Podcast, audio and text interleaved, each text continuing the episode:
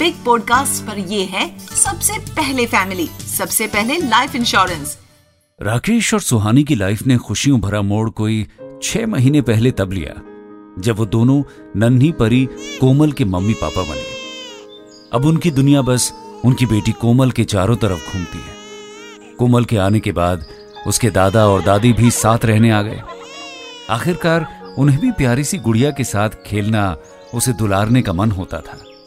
धीरे धीरे कुछ महीने और बीते, और फिर कोमल ने जिस दिन पहली बार चलना सीखा, सुहानी और राकेश की खुशी का ठिकाना नहीं रहा।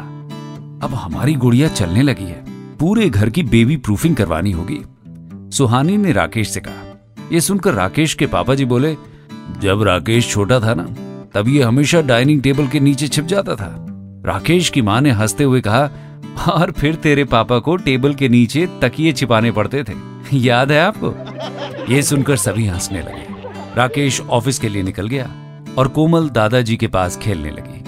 उसी दोपहर को जब राकेश ऑफ़िस से अचानक आया, ये देखकर सुहानी ने पूछा कि, क्या हुआ? हाफ़ डे ले लिया क्या? हाँ सोचा दोनों काम आज कर लूँ। सुहानी ने पूछा, दोनों काम? कौन से? आप सुन रहे थे सबसे पहले फैमिली सबसे पहले life insurance brought to you by life insurance council